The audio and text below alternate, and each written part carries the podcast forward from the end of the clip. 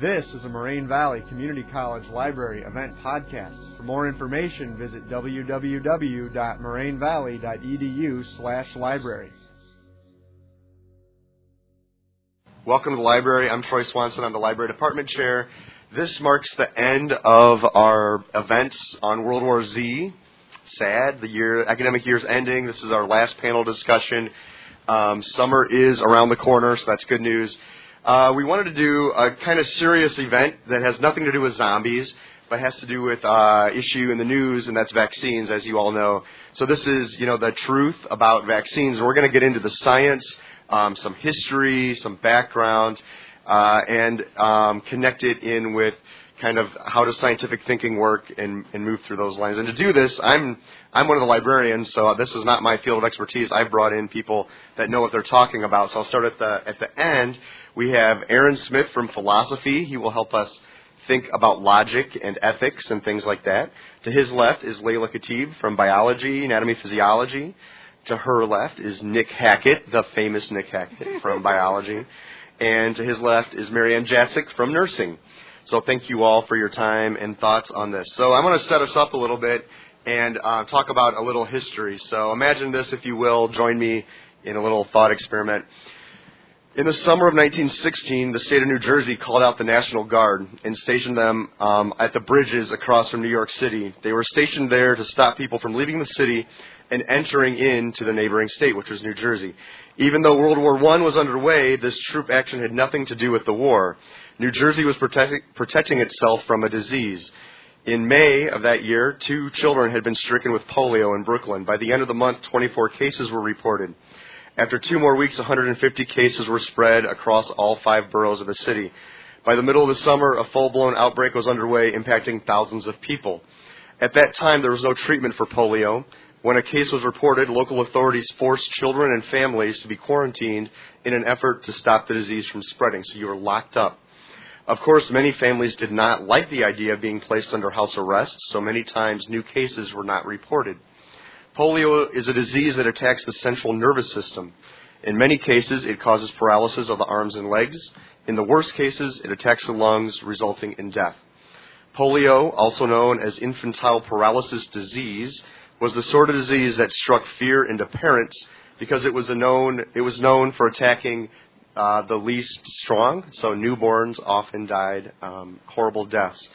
In the summer of 1916, not even the National Guard could stop the disease. By the end of that summer, the outbreak had reached New York, uh, uh upstate New York, New Jersey, Connecticut, Delaware, Pennsylvania.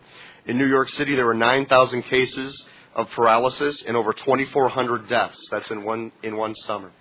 In total, the outbreak caused 23,000 cases and 5,000 deaths. So think about this. That's a 20% death rate. So one in five people who got the disease died. Uh, for us today, we can't even think of those kind of numbers. That doesn't happen in the United States anymore. Um, this is unheard of. Uh, the 1916 outbreak is one of the most famous outbreaks, but similar outbreaks would occur over the next four decades. Polio outbreaks shut down theaters, public pools, amusement parks, and other public areas.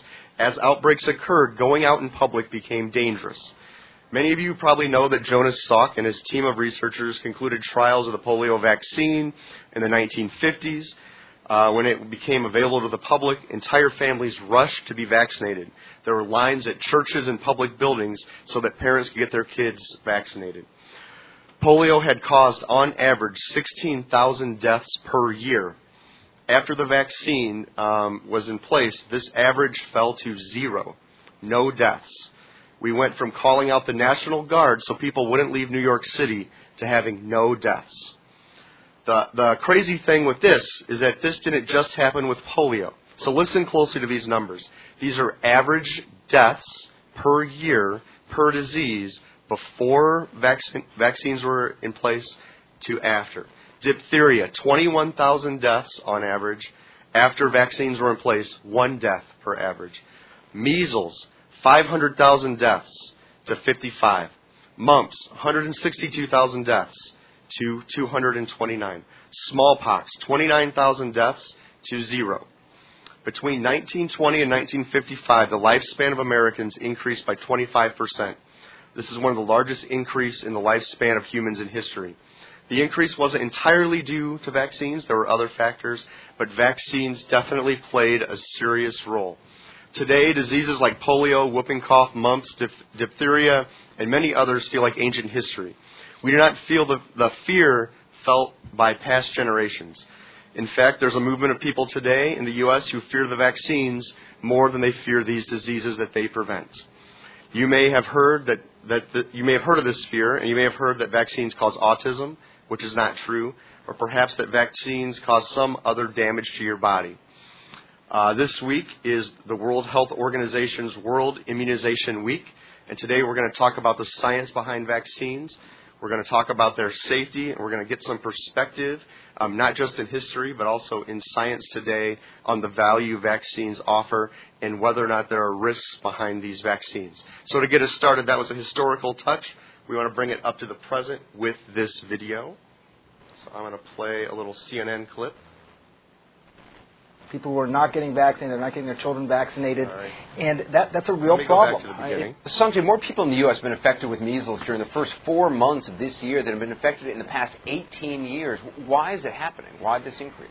You, you know, I think there's there's two things that are going on here. And as you know, Anderson, I just returned from, from Africa covering this Ebola story. And one of the things that reminds you of is that we live in a very global world where where these, these pathogens can can move around the world faster than ever before. And, and, and that's happening. I mean, many of these cases uh, in the United States came from overseas initially, 17 of the cases, for example, from the Philippines.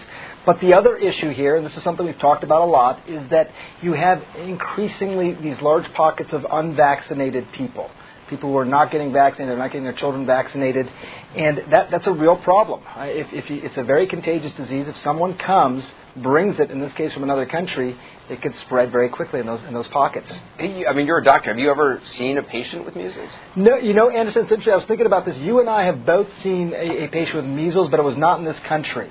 It was in Africa back when we were working on a documentary a few years ago. Uh, as a doctor in the, in the, United States, I have not seen a patient with measles.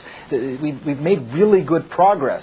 But you know, in other countries, obviously, you still see cases. In fact, take a look at a map quickly, Anderson. You can get an idea of what it looks like around the world. And those places where you see the highest cases, the, the most number of cases, those are also, perhaps not surprisingly, the places where vaccinations are lowest. And some of the symptoms, what should people look for? I mean, how dangerous are we talking about? You know, it starts off in many ways as a, as a viral illness. People get the fatigue, the fever, the headache. What is sort of characteristic about measles, and the one thing people often know is you get this, this characteristic rash uh, around your body. Uh, it's these sort of almost pinpoint red rash. It can also affect your eyes and develop something known as conjunctivitis. Um, those are some of the, the outward symptoms. Where it can get really scary and life threatening is when you start to develop infections of the lung and the brain. And even for people who recover after having developed an infection of the brain, it can be very debilitating. Their, their lives are just never the same. If you get vaccinated as a child, though, you, you don't have to worry about the virus now, right? the vaccine is very effective. What they are saying is that you know for adults who got vaccinated, you know after 1956, it may be worthwhile at a at a future visit to make sure that you, you're, you're still uh, immunized. Uh, they can do a blood test and, and figure that out. But yeah, it's an effective vaccine. You know, Anderson, let me just point out that if you look at vaccine, childhood vaccination programs overall, just over the last 20 years, they have prevented some 300 million illnesses in this country. 300 million. Close, close to a million deaths prevented. We talk so much about the fact that we treat disease after it occurs.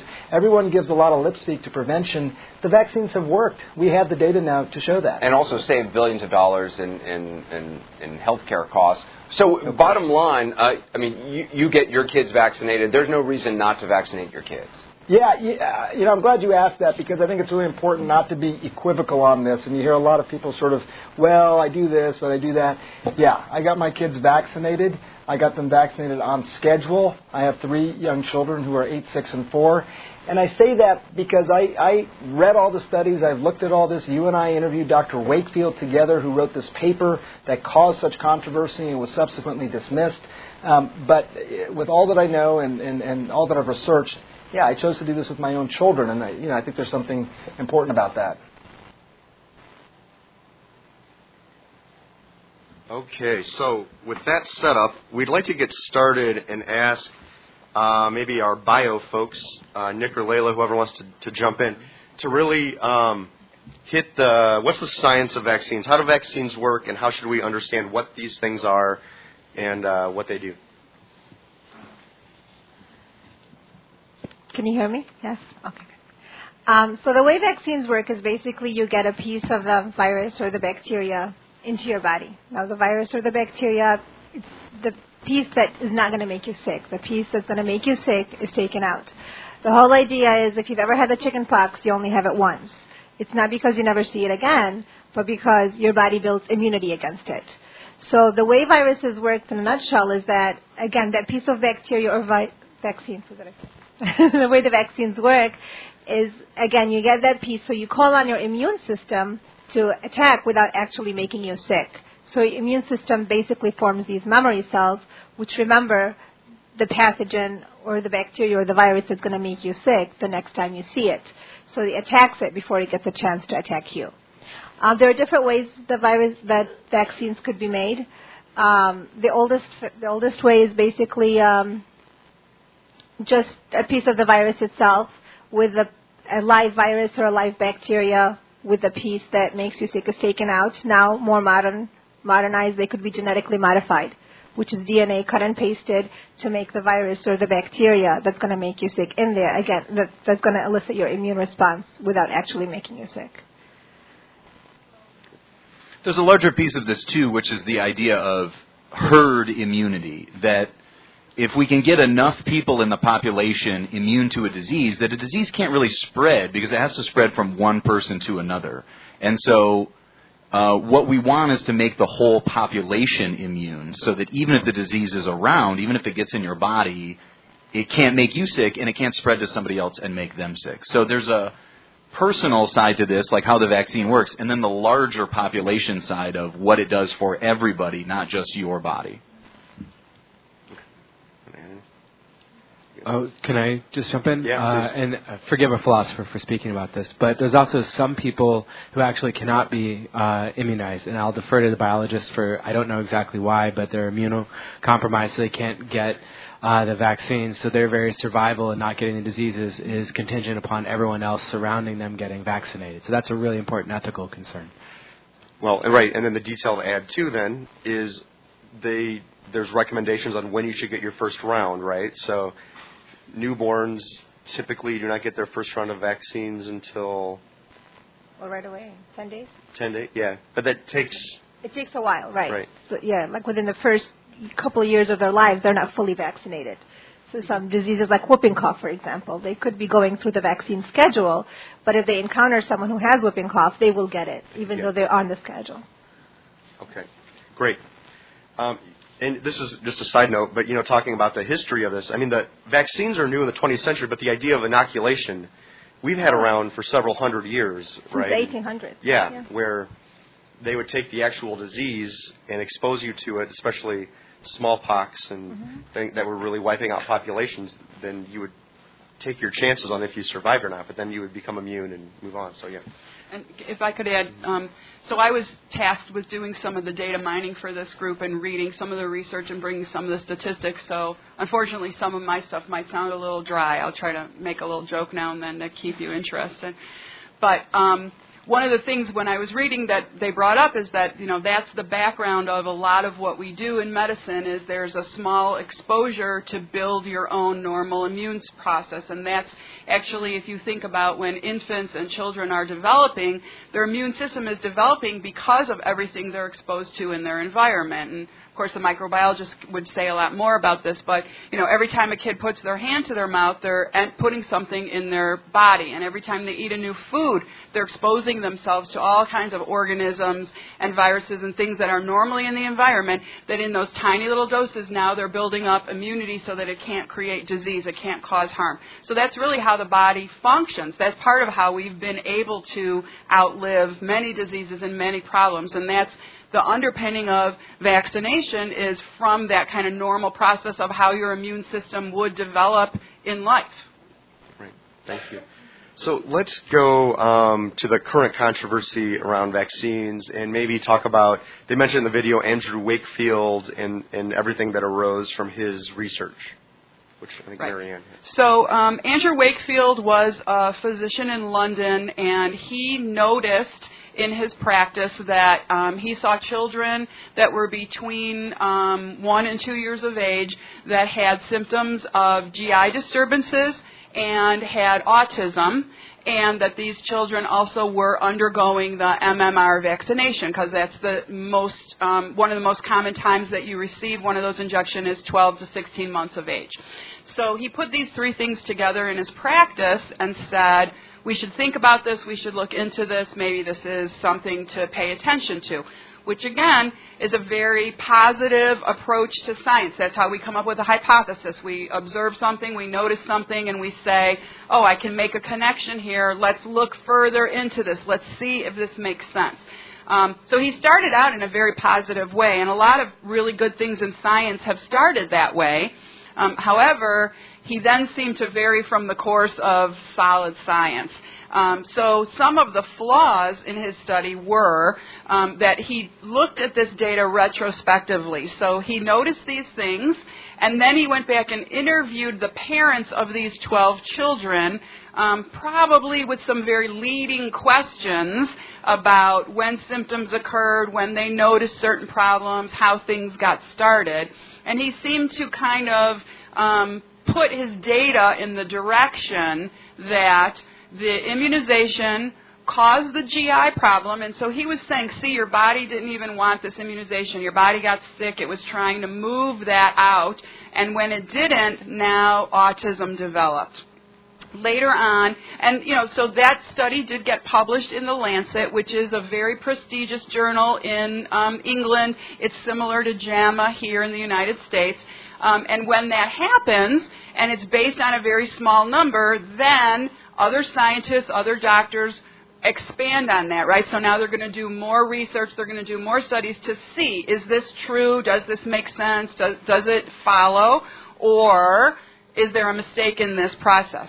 Um, now, unfortunately, we didn't hear about all those other studies. We just continued to hear about Wakefield for quite some time, and that's where a lot of the vaccine scare came from. Um, I want to fill in the rest of the story for you. So, um, one thing that they found was um, because the MMR is such an important thing in England, 90% of children during that time were vaccinated between 12 and 16 months of age. And so it was very hard to have any kind of control to compare were there children without the vaccine that had autism because they were so strong in giving the vaccinations and that was part of the public health system for very good reason to keep the public healthy to keep kids on this schedule. Um, so there's no control group. So the issue is he couldn't compare kids that didn't have the vaccination with autism, what did it look like? And that is a huge flaw, as most of you know, in looking at science. You have to also say, all right, if this doesn't occur, would there be a similar outcome? He never even went and interviewed other autistic kids' families. He just stayed with his original group of 12, even though we know the numbers of autism are certainly much higher, and there were people available. Um, they also went back and found that the GI symptoms were present when they re interviewed parents. Other scientists re interviewed those parents. The GI symptoms were present before the MMR vaccination. So his theory that the MMR was being rejected, which caused the GI, which led to the autism, was found to be faulty because the GI was there even before a vaccination had been entered into the patient's body.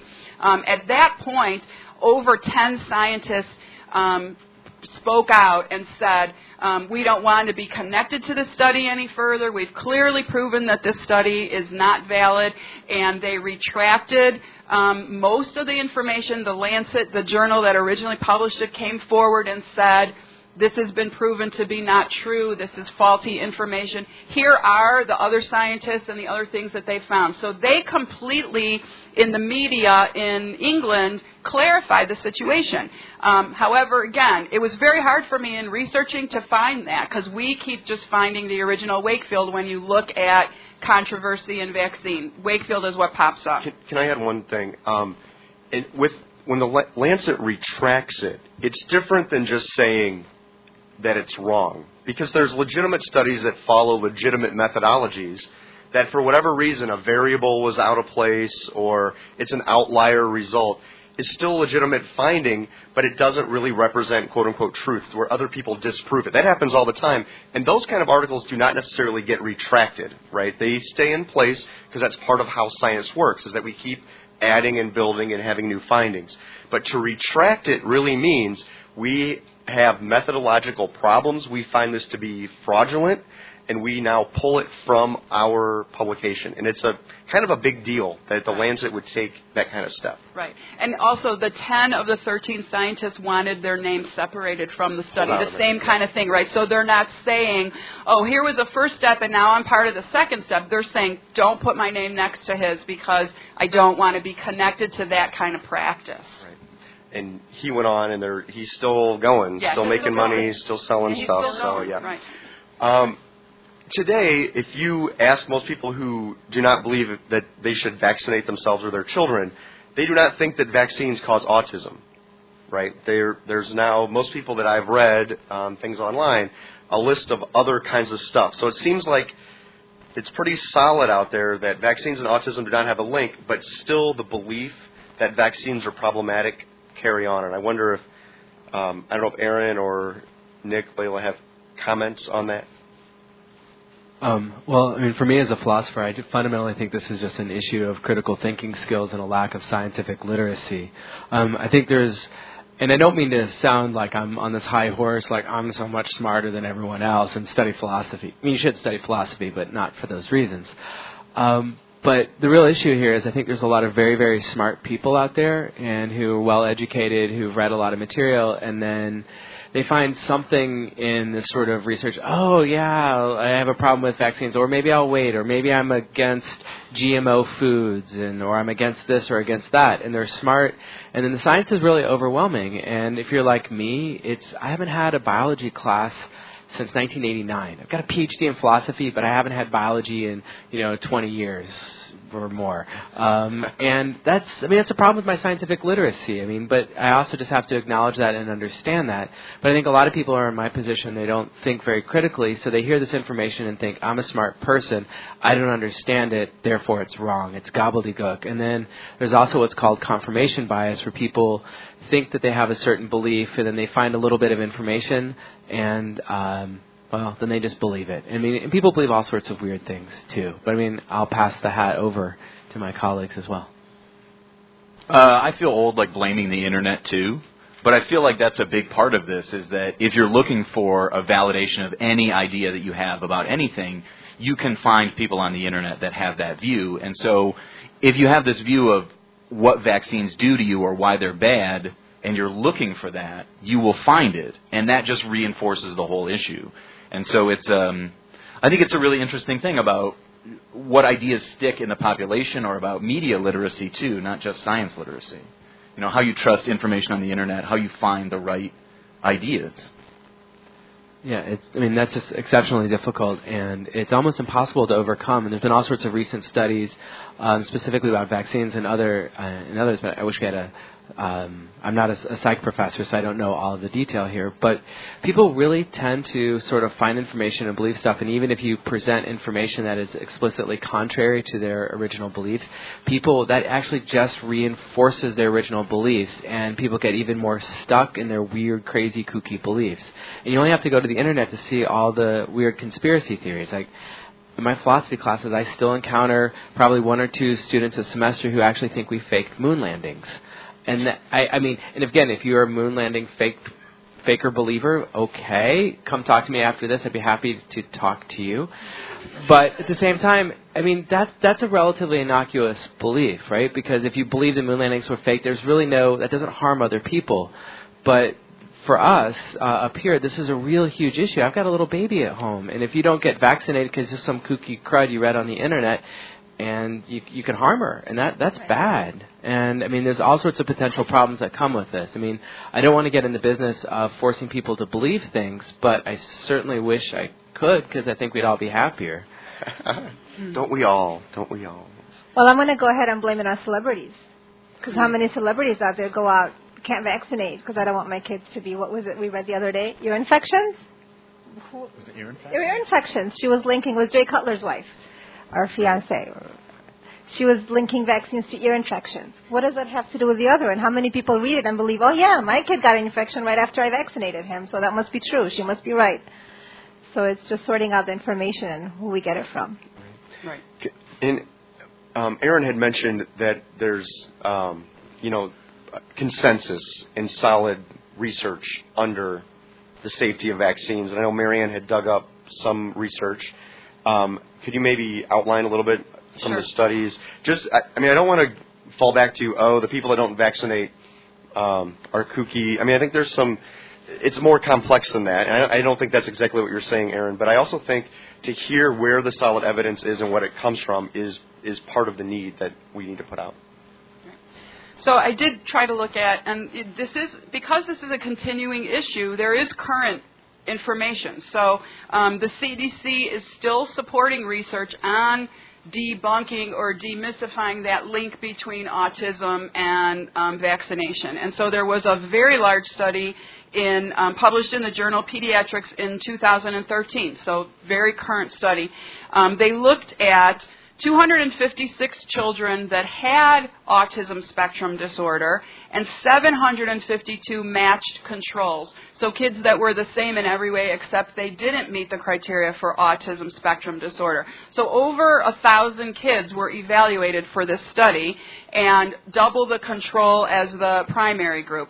And they found zero incidence of a connection of the antigen from the vaccine being present when the symptoms of autism were being reported or present in the patient. And that's really, again, where they're trying to look at, you know, does giving you this antigen create something different in your nervous system, create something different in your body that leads to a disease?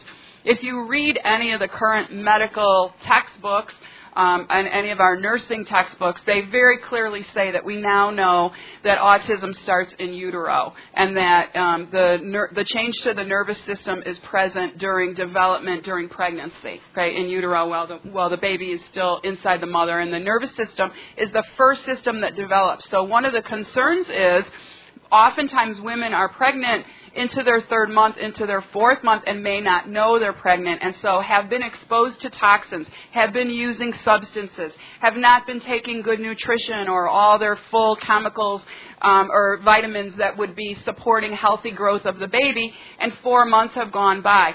All the nervous system um, blueprint is already laid down. So finding out later or not having access to supportive care early on in your pregnancy is probably what leads to a lot of these issues, not later on during the child's um, life exposing them to a vaccine. Um, and so this study actually um, followed up on another huge study by the Institute of Medicine in 2004, and again they said no causal relationship.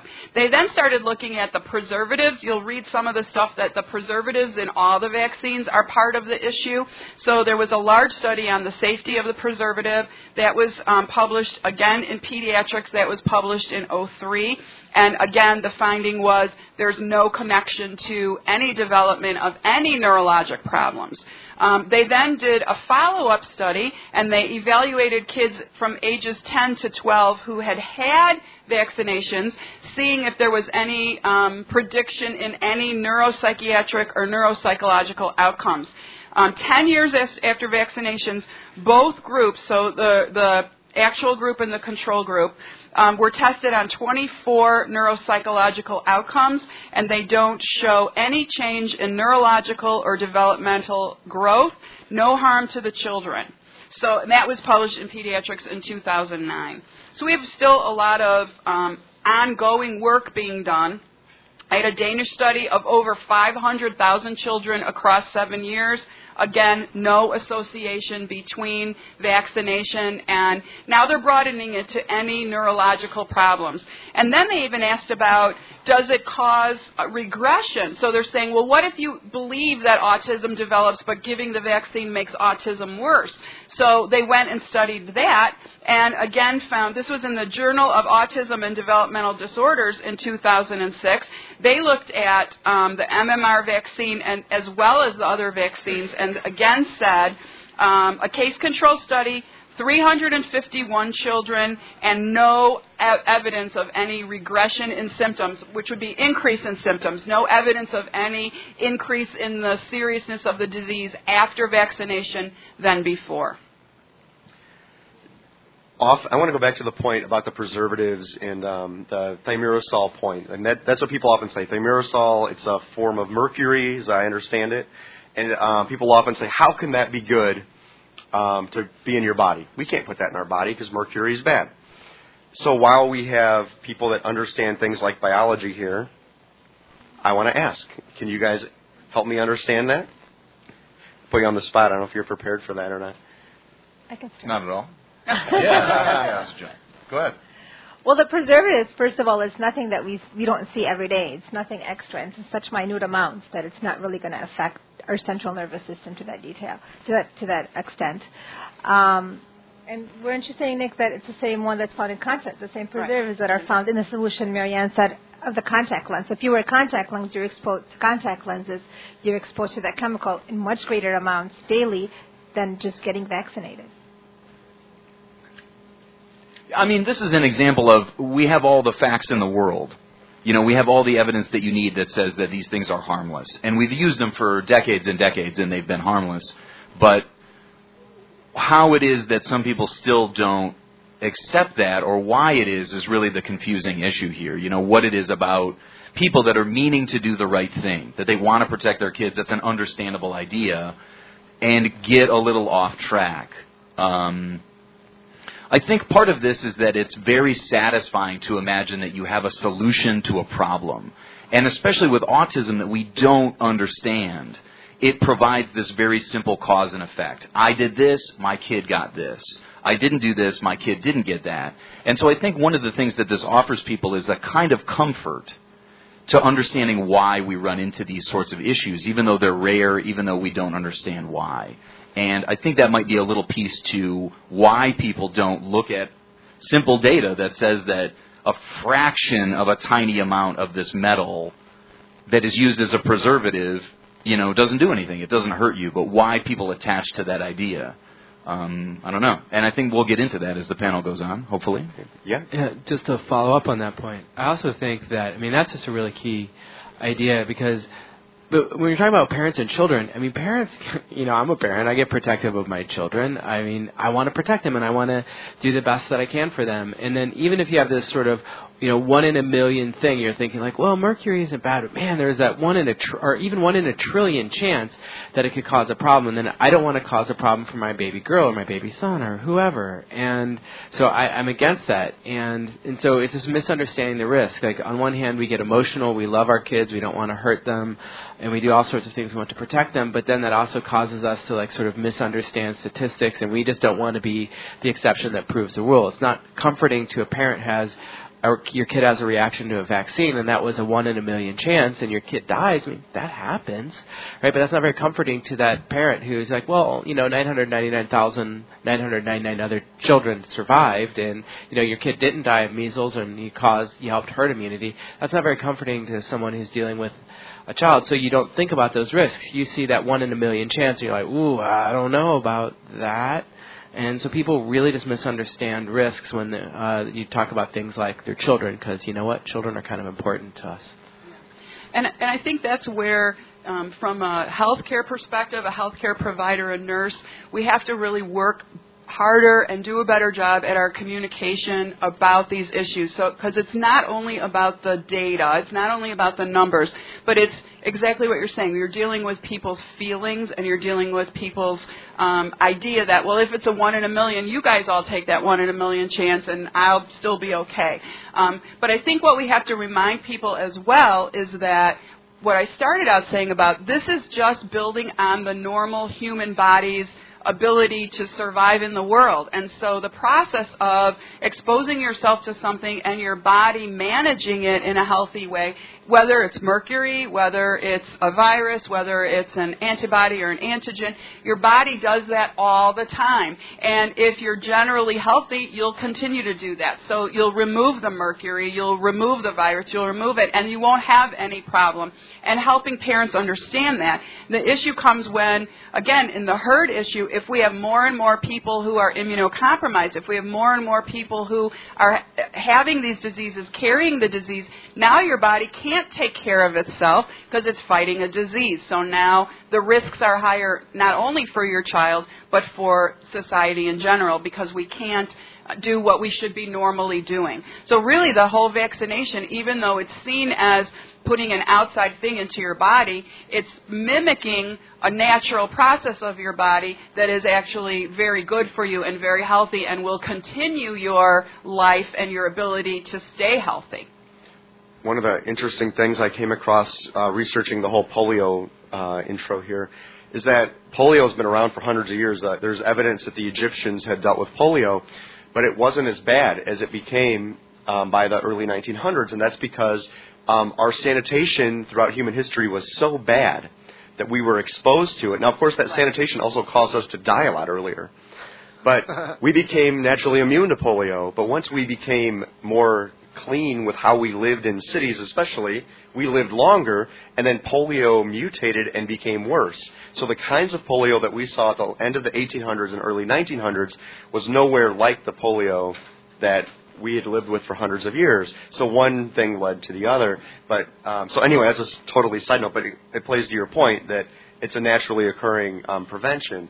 Um, now, what's the trade-off? I mean, I think we would rather live in cleaner cities and live longer, and and then find the vaccine than whatever. But okay. So we really could have both. We could have both. The, there seems to be this thing with risk. So I want to really get into this risk analysis. Um, so we say vaccines don't cause autism. I think almost everyone accept, accepts that. Even people that are against vaccines anymore tend to accept that. No autism. But they might cause something else. We, I don't, you know, there's this thing, we don't know. You don't know. I'm going to get vaccinated.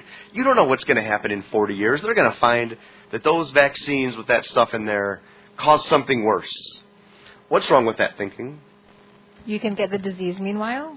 Okay, so number one. I thought yeah. about that because I have four kids, and when vaccinating, I did look into that. To be completely honest, I did look into, and the risk of them actually getting the disease they're getting vaccinated for is much greater than actually them getting autism or any type of side effects.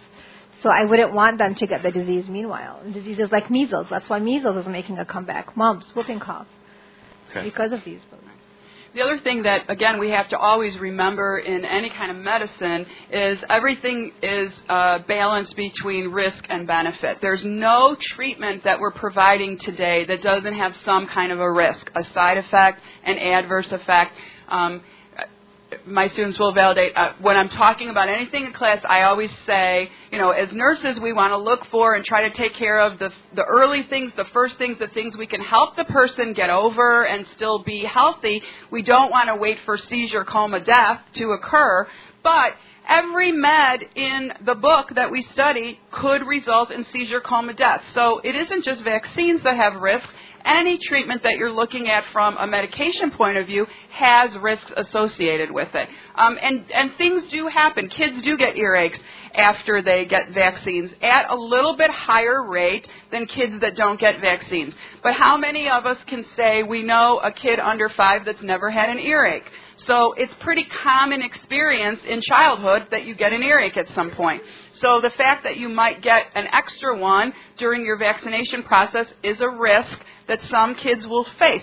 It's not going to permanently change their life. They're going to get over it. Their parents can give them Tylenol and give them a lot of holistic things I'd be happy to talk about next time that will help get them through that disease. But then they're going to be fine. And next week, no one's even going to remember they had an earache because we're going to be on to the next thing. So it's not that there aren't valid issues of side effects and risks. The issue is if you are um, exposed to and contract um, measles right now, so since the measles outbreak is what's going on, I looked at those numbers. You have a 1 in 500 chance of dying from measles. There are no deaths connected to the measles vaccination, and it's 1 in a million that you will have a severe reaction. So when you look at those numbers again and think about, I have to balance risk versus benefit. Yes, I absolutely don't want your little daughter to have that one in a million reaction. But even then, it's very likely, especially in this area, that we'll call 911 and we'll get her treated and she's not going to die from it. If she's exposed to measles, one in 500 chance.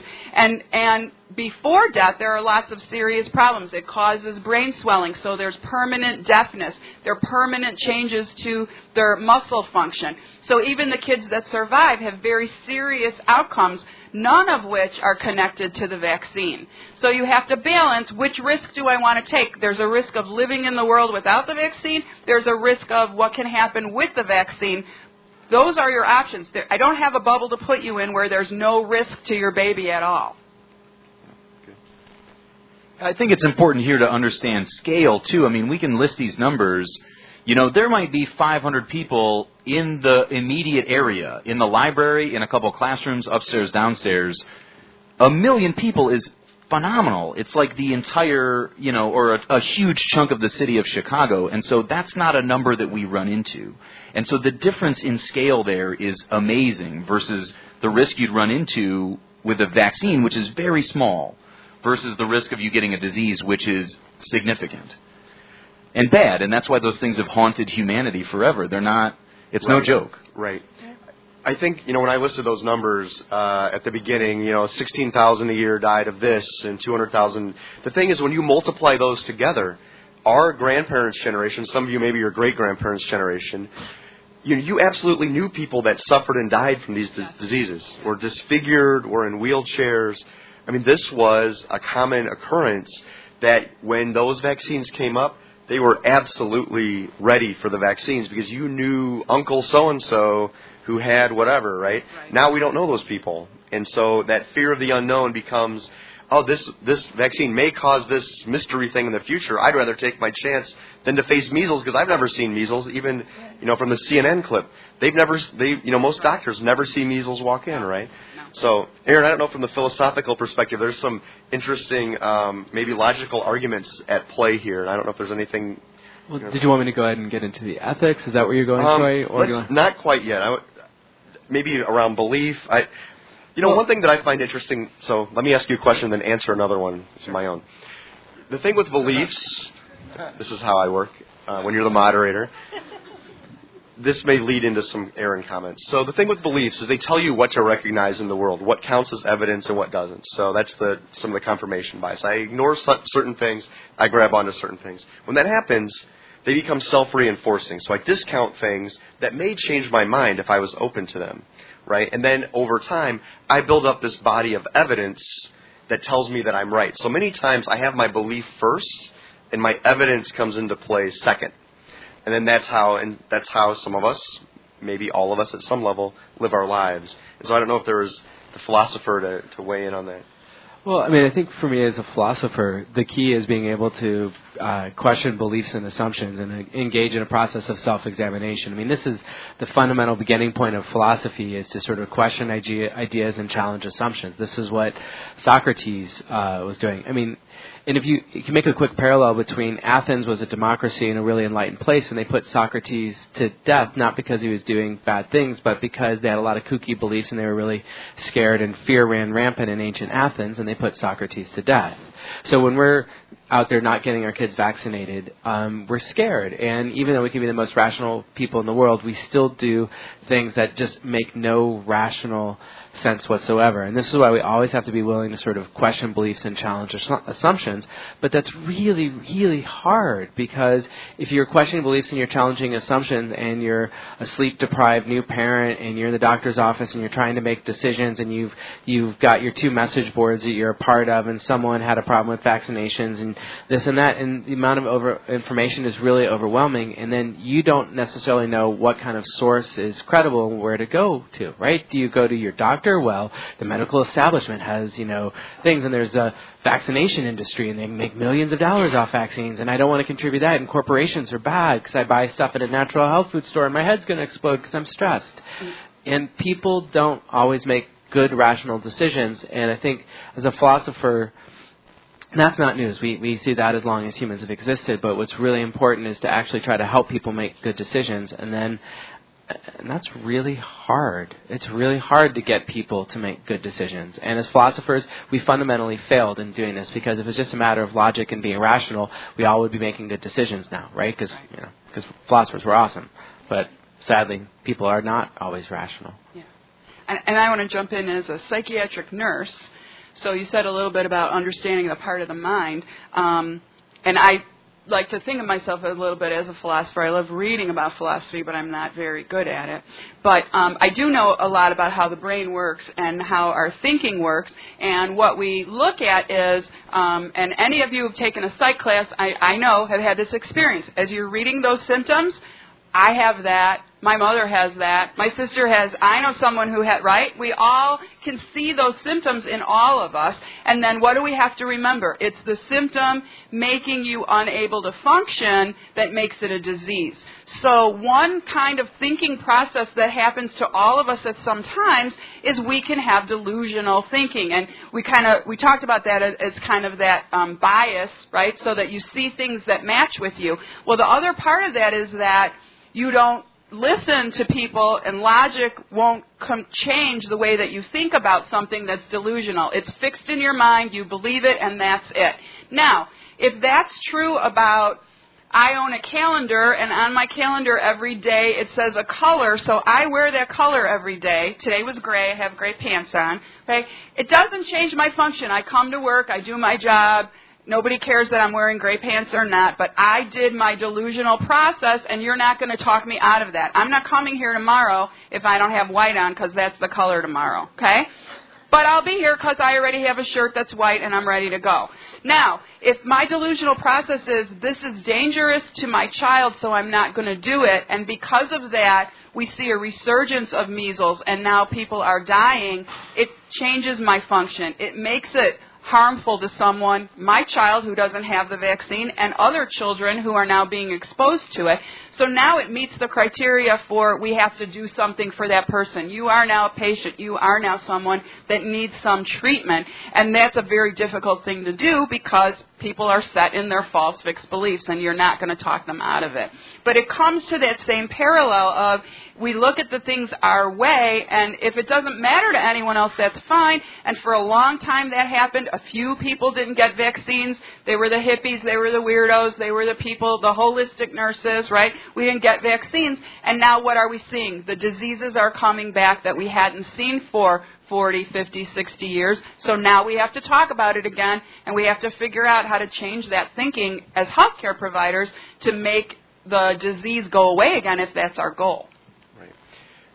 Um, Aaron had hit on the point of the big pharmacy, big pharmaceutical companies are purchasing um, their way into this vaccine industry. And I, I hear that from people often. Well, this is just a way to sell vaccines.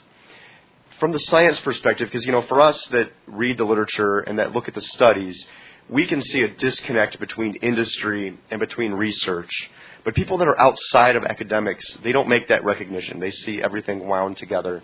And I wonder if you could talk about how you see that separation and maybe where there may be connections um, along those. I don't know. Well, I, could I just add though that if you want to look at um, getting rich, you're not going to get rich making or selling vaccines. You're going to get rich making and selling Viagra. So, you know, in big pharmacy, they're not their um, dollars. If and again, this is all public information. If you go to go read it, their dollars don't come from those kinds of interventions. Their those dollars, the big dollars, and the money comes from um, cholesterol medications, impotence medications, erectile dysfunction medications. Those are the things that sell a lot and make a lot of money. So I'd say you shouldn't take that pill. Yeah. I think, I mean, the hallmark of science and philosophy is that we question authority, and I don't uh, you doubt that at all. I mean, I certainly would have questions about any giant pharmaceutical company that's doing this. And I think what we're all ultimately hoping is that when people question authority, that they can look at this data and say, it makes sense that people aren't making, they're not getting crazy rich off of this, that the vaccines aren't hurting people. Um, but I think to an extent you have to accept that that's the way the system works, that if there was no money, research would not get done. We like to think that science is pushed forward by helping people, and it's pushed forward by money. And so there's a helping people that is incredibly important, but if you want to if you want this information that they're making money and that there's a conspiracy there, unfortunately, it would be easy to find that information because companies need to make money, especially in research. And so I think this is one of these interesting things where we have to almost accept that there is this side, there is this capitalist side, and that's how some of these things have done so well. we have a really interesting country where we have privatized medicine, and no one else does that. And part of the issue is that it creates these situations where somebody says, some dude is making money off of a vaccine, when it should be a, I think, a socialized, you know, um, public good. institution where you can't say, you know, some guy is making money. It's, you know, the the government, the institution, whatever it is, we take that away. Yeah. And so I think this is part of the issue that we have as Americans and the way that our healthcare is organized that we'll run into these issues. Sure. Organized now, I mean, maybe we'll accept the socialized medicine thing 20 years. I think it, there's an irony there that the government has a vaccine insurance program that people that are often against vaccines point to. Aha, look, there's problems with vaccines that they have to have insurance. But the irony is that, that most of these medical companies wouldn't give out vaccines if there wasn't a government supported insurance program to protect them. This is the government protecting companies so that they will do this public good. And um, I'm sure this is where I say, if I say this, people will you know they'll grab onto this information. But that there are one there have been historically bad batches of vaccine that have caused problems and that we can acknowledge. And there are people that do have legitimate allergic reactions to vaccines. But in both of those cases that should be underlying the need for herd immunity right? Right. that that's why we need it because some people can't get to these things And again, it's not only vaccines that have that issue. Any medication that you take, any anything that's created in the lab and given as a treatment from from a medication standpoint, has a risk. Has someone who's died from taking it. Has someone who's had a bad reaction to it.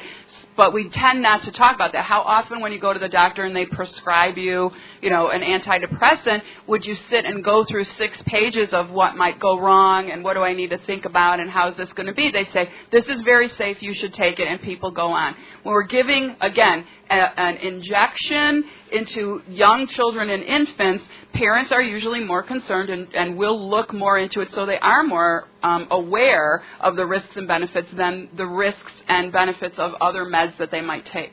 right right You want to ask yourself why we're not having a panel discussion about Viagra. Because it would present all of the exact same questions and concerns and ideas.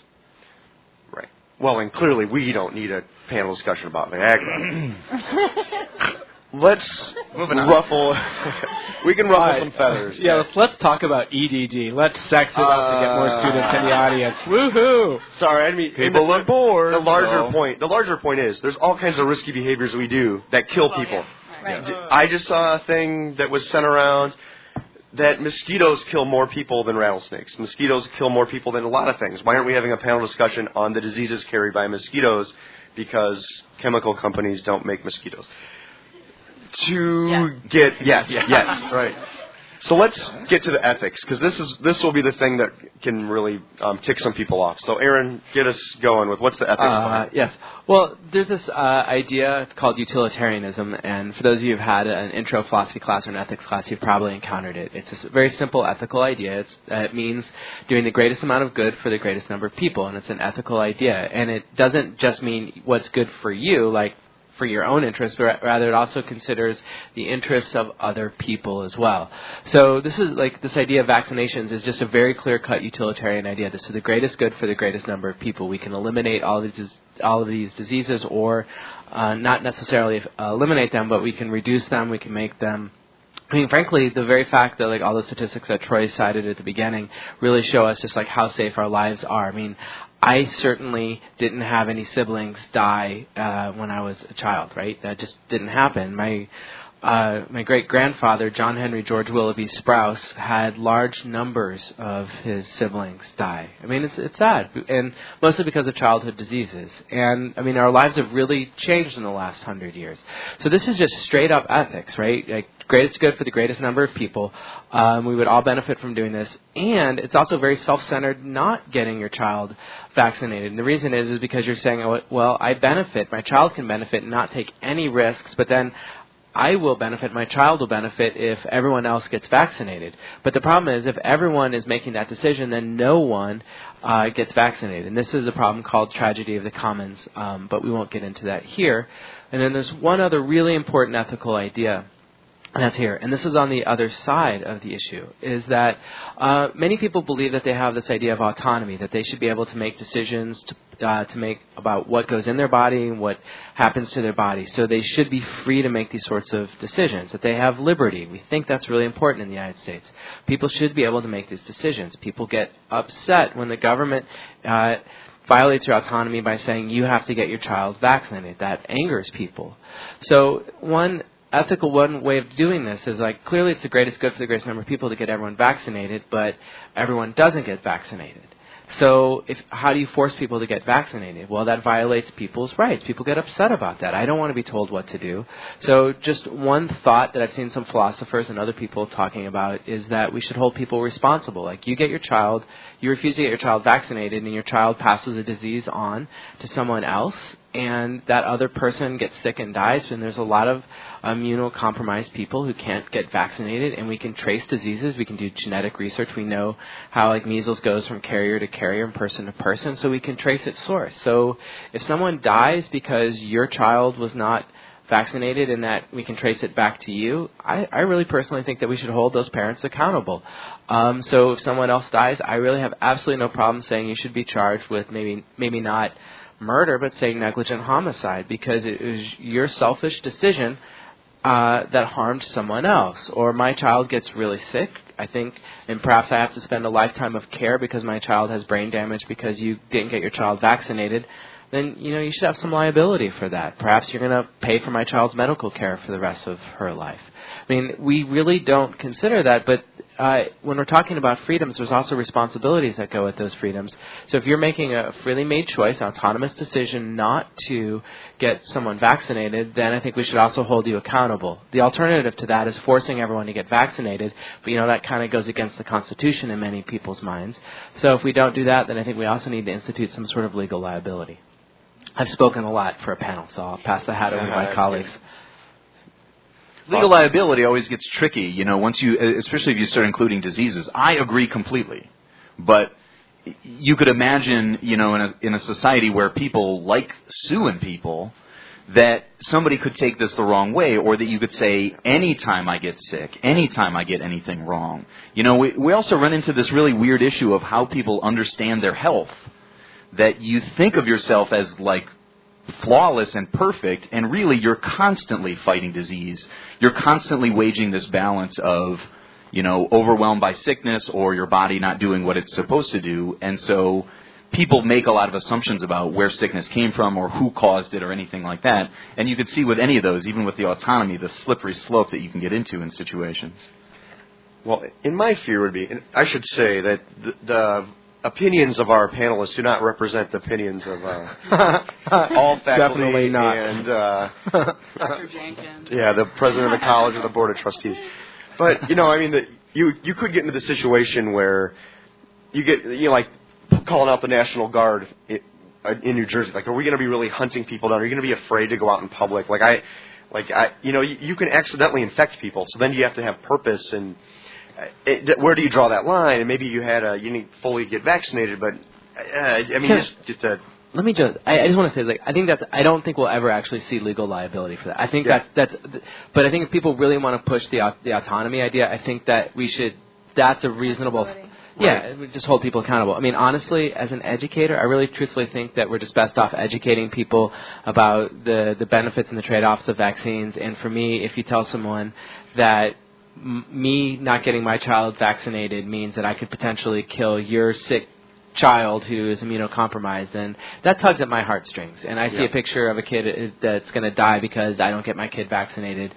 And that's a small risk, and then, but that I have this emotional connection to the other kid. I think there's all sorts of potential uh, campaigns you could do, but I really come down on the side of education, and I really, I, I, I know if you're in my class, you may not believe this, but I have uh, an incredible faith in the power of human knowledge and understanding, and that people will do the right thing if you just, you know, spend enough time talking to them and enough care listening to them. But Yeah. that may and take I a little think while. that goes back to Marianne's point that the healthcare provider has a big responsibility to educate and get the vaccine. Yes, you want it. No, sign here. Educate them. Tell them why they need the vaccine, and explain all that. Because I bet you a lot of people that don't get vaccinated don't understand half of what we're saying today, Right. how they affect others. and again, what do they hear? What do they see? They see the star on TV. They see the article in a Ladies' Home Journal or you know whatever People magazine, wherever, and that's the that's the only information they have, and they don't have the other balance. Um, I also think it reminded me when you were saying that about. Um, the legal ramifications. I mean, the other option would be that we create these quarantined areas so people can make a choice to not vaccinate, but then they're not allowed to be around the people who are, because that goes back to the whole herd immunity issue. Is if we want to protect everyone, we don't want to um, allow anybody in there that would, um, you know, possibly be a zombie. Right? That's how this. Getting back to World War Z, and that's where we where that's where we went. We had to protect ourselves from the zombies, and we had to be certain somehow that you were not going to turn into a zombie before we would let you into our community. And, you know, we laugh a little, but, I mean, that's not so far from how they used to quarantine that Yeah. Troy started with in the early 1900s, not that long ago. The National Guard would uh, wall off areas of communities because a disease was present. So we have that history that we don't want to repeat. Um, I want to save a little time for questions, but I have like one last question that I think is important to get to. And you, you often hear people say, you know, science is always changing its mind. Sure, today we believe vaccines are good, but next time, you know, 10 years from now, there's going to be something new, and all of a sudden science is going to totally change its mind. And I was wondering, especially our scientists, if you could comment, does science change its mind? Like, how does science work? How does knowledge grow? These are big questions. But, but what's wrong with that kind of thinking? Well, there's nothing wrong with science changing its mind. We wouldn't be where we are right now if science didn't change its mind. As technology evolved, I mean, think of it as technology, science evolves as well. We wouldn't know what we know. We wouldn't have all these vaccines. We wouldn't have all these medications. We wouldn't have all this if science was ever not ever changing, if it was just stayed still. And yes, we might find out 10 years from now some kind of vaccine, you know, made us slightly allergic to something or made us more sensitive to certain, you know, I don't know, as we get older, some things changes. But then again, think about all the time that you spend disease free because of that vaccine. Right. Yeah. So yeah, you want science to be ever changing. And it, and with vaccines, it's not like we don't have a population. Like if it was Right. Right. Yeah. And even the schedule of the vaccine comes from, it's not just schedule that's randomly put by some marketers out there. I mean, it's based on a lot of research, a lot of, you know, the CDC.gov, it just, and, and even the schedule of vaccine keeps changing depending on what viruses and what pathogens are where and what population. Okay. All right. Yeah. Oh, uh, yeah, yeah, me, me. Um, I, I think this was going to lead into the philosophy that this idea of science is that is cumulative, that we make mistakes and improve them and build on what we knew previously, and so it has this effect of um, accumulating what we believe is the truth about nature, and so that's the job of science is to understand what on earth is going on, and um, I think that's a really important part with the things that we're talking about, understanding that it's not just change, that it's not just science wildly changing its ideas, that all the ideas are built on previous ideas, and that that change is part of a cumulative process to get at the truth.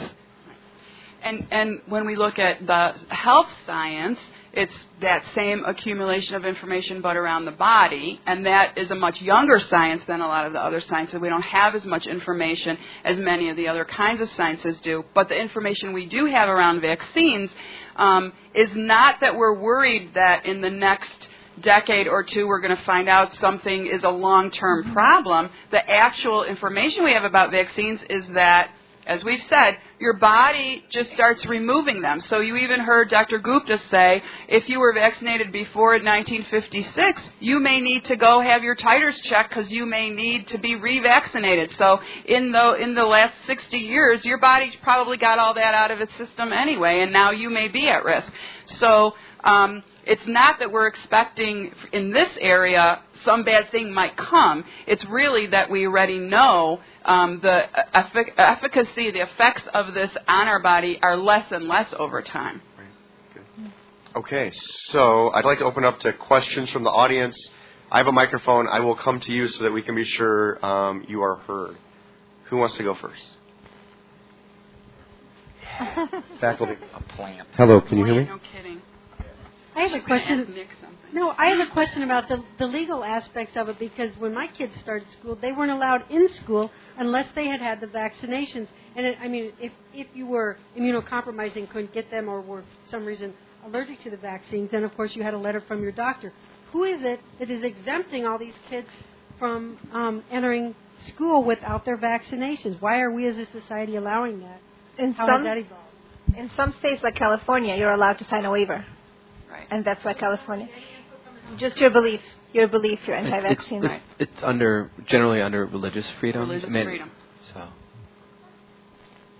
So There, and there are several doctors who will sign a Yeah. release. Um, many of um, the people know I've been studying holistic nursing and I've been working with a holistic practitioner.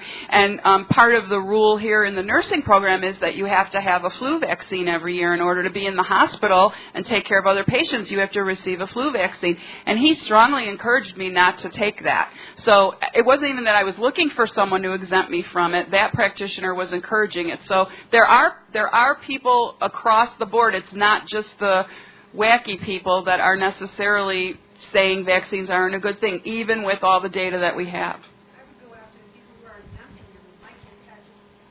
If my kid catches a disease from them, I'll go after the practitioner who said no, he doesn't need the the exemption. If there was no Right. legitimate exemption, then they should not be exempted. In my, in my This gets to that tension you were talking about, the autonomy versus, Right. You know, the greater good. So, yeah. Other questions? One in the back. The pole was blocking, sir.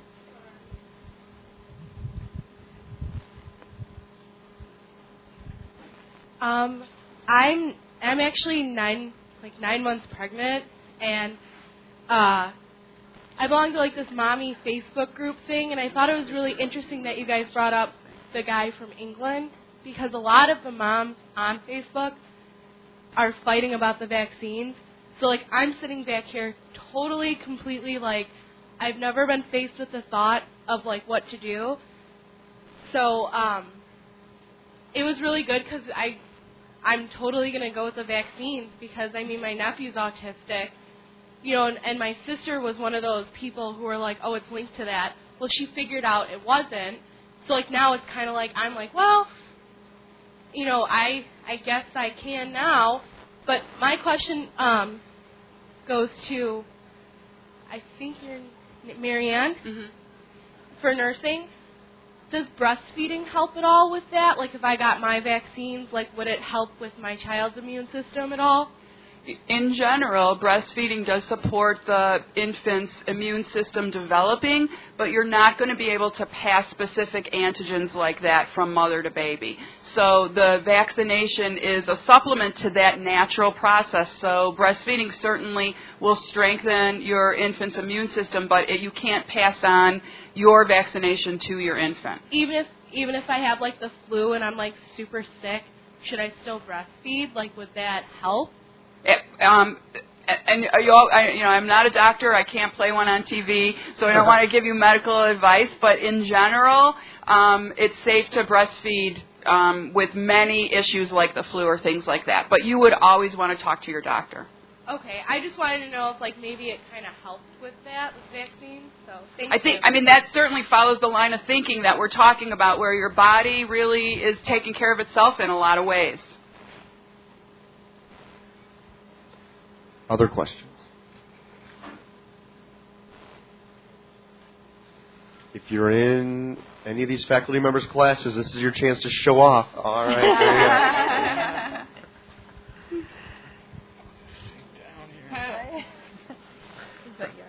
I don't know if it's a question that anybody can answer, but are there programs being put into play possibly in like school, like early education, or in your doctor's offices that will be educating people on this, on being vaccinated or the danger that they are putting their children into? I mean, I travel a lot, and I know a lot of people that don't vaccinate their kids.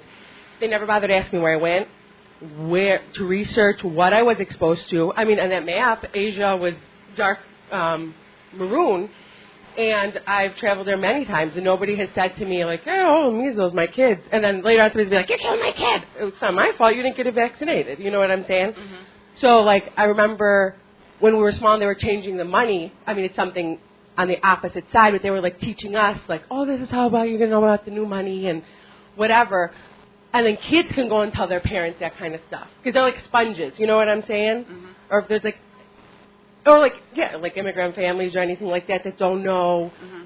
they don't have the access, they don't know the language, they don't even know where to look for this information. If there's like programs, I mean, I know we have this panel here, but how many of us are here? You know what I'm saying? Mm-hmm. On a bigger aspect being put into play.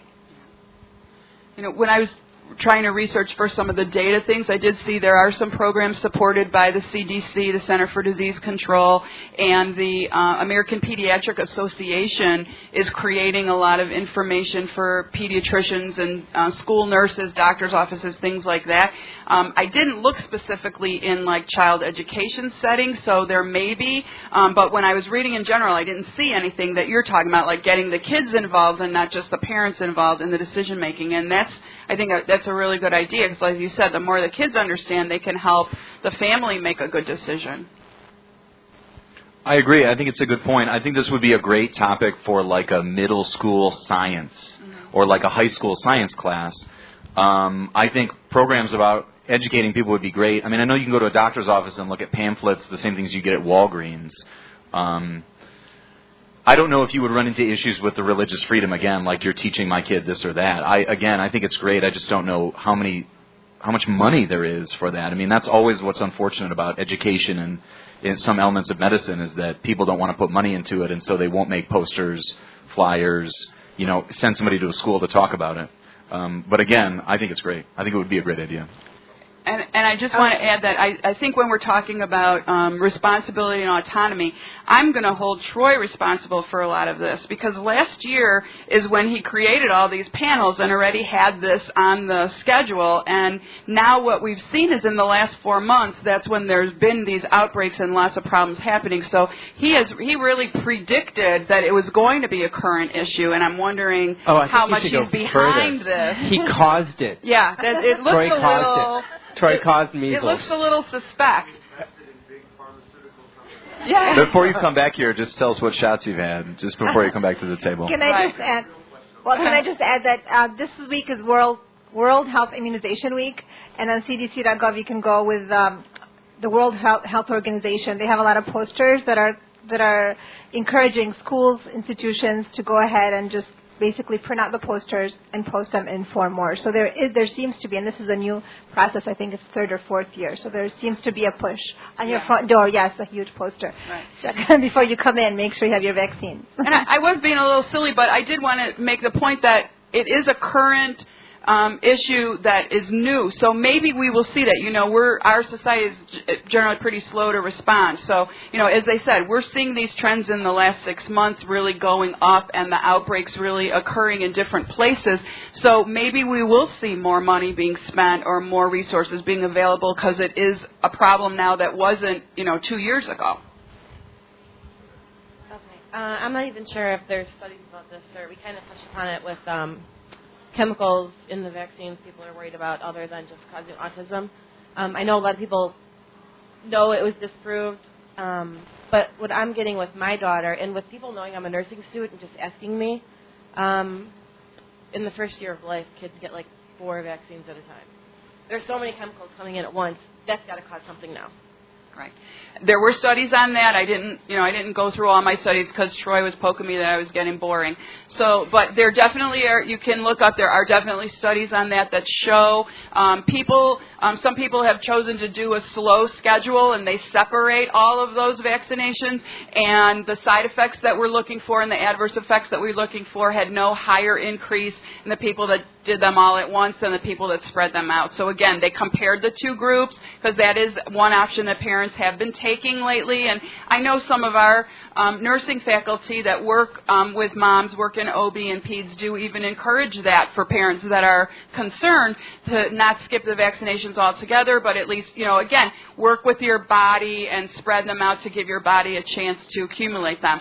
The other study that I found that was interesting, though, is that, um, again, thinking about a, what a one a two year old is exposed to in the world and how many times they put their hands to their mouth after they've touched all kinds of things, then they did look at that and the amount of antigens in the body to kind of E. coli and salmonella and all the things that are around us all the time were much greater than even a combination vaccine created or delivered all at once.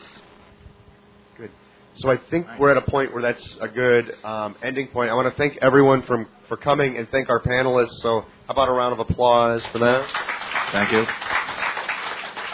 And we'll be around for questions afterwards. Thank you again and have a good rest of the semester. Thanks for listening to this Moraine Valley Community College Library event podcast. For more information, visit www.morainevalley.edu slash library.